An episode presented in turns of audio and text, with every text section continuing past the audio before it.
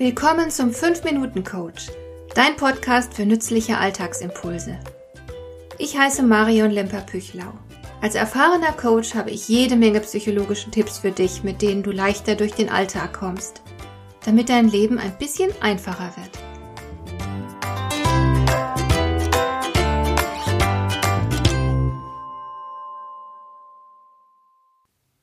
Ich habe in diesem Podcast schon mehrfach darüber gesprochen, wie wichtig es ist, dass du dich nicht zum Opfer machst.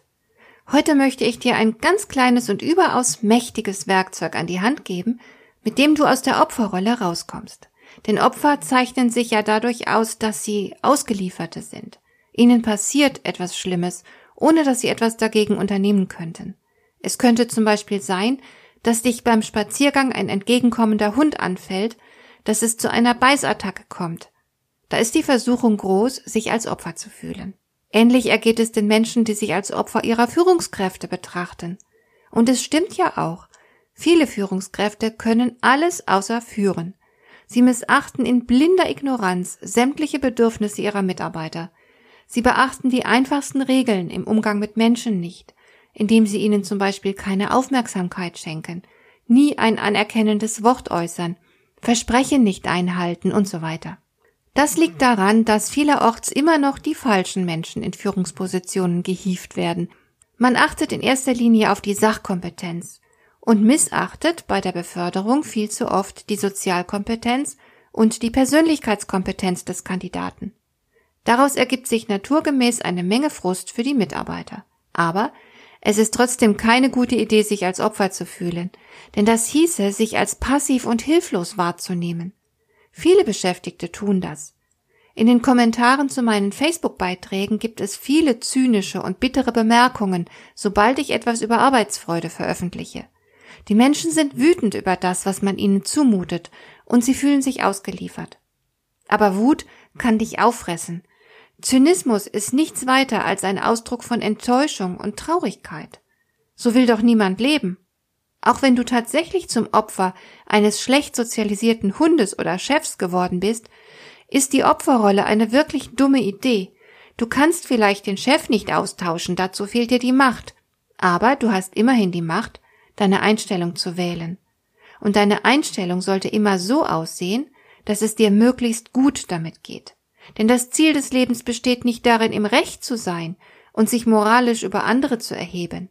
Auch wenn du also guten Grund hast, dich über das Verhalten anderer zu empören, wird dadurch noch nichts besser. Der Fokus sollte also nicht auf deiner Empörung, Wut, Frustration und so weiter liegen. Auch mit Schuldzuweisungen solltest du dich nach Möglichkeit nicht lange aufhalten. Denn es gibt eine ganz einfache und einleuchtende Regel. Wem auch immer du die Schuld gibst, dem gibst du die Macht. Das ist ein Satz, den man sich gar nicht oft genug sagen kann. Vielleicht sagst du jetzt, Hallo, geht's noch? Wenn mich beim Spaziergang ein fremder Hund anfällt, ist das doch nicht meine Schuld. Diese Sichtweise mag berechtigt sein, aber ist sie auch zweckmäßig? Denn das hieße ja, dass du jetzt bei jedem Spaziergang Angst haben musst, denn es könnte ja jederzeit wieder irgendwo ein fremder Hund herkommen, der dich beißt. Deswegen gebe ich dir hier das Werkzeug an die Hand, von dem ich vorhin gesprochen habe. Das Werkzeug, das dich aus der Opferrolle befreit. Es besteht in einer einfachen Frage und sie lautet ganz schlicht, wie habe ich das gemacht? Das ist schon alles. Damit holst du dir die Macht zurück, indem du dir selbst die Verantwortung für das Geschehene zuschreibst. Diese Frage ist äußerst zweckmäßig und kann dich zum Beispiel vor weiteren Beißattacken bewahren. Denn wenn du dich fragst, wie habe ich das gemacht, dass ich gebissen wurde? Dann überprüfst du dein eigenes Verhalten. Und so entdeckst du Verhaltensspielräume und Chancen. Natürlich ist der Hundehalter rechtlich betrachtet verantwortlich dafür, dass sein Hund keinen Schaden anrichtet. Aber was nutzt dir das, wenn du eine blutende Bisswunde hast? Es wäre also gut, dass du lernst, dich selbst zu schützen. Dass du beispielsweise lernst, die Körpersprache von Hunden zu lesen und deshalb eine gefährliche Situation sofort erkennst und dass du lernst, wie du dich dann verhalten musst, dass du unter anderem dem potenziell aggressiven Hund niemals in die Augen schauen darfst, weil er das als Provokation auffassen wird. Und genauso machst du es mit allen anderen Situationen, in denen du in Versuchung gerätst, dich als Opfer zu fühlen. Wie habe ich das gemacht, ist die Schlüsselfrage, mit der du dir die Regie zurückeroberst. Hat dir der heutige Impuls gefallen? Dann kannst du jetzt zwei Dinge tun. Du kannst mir eine Nachricht schicken mit einer Frage, zu der du gerne hier im Podcast eine Antwort hättest.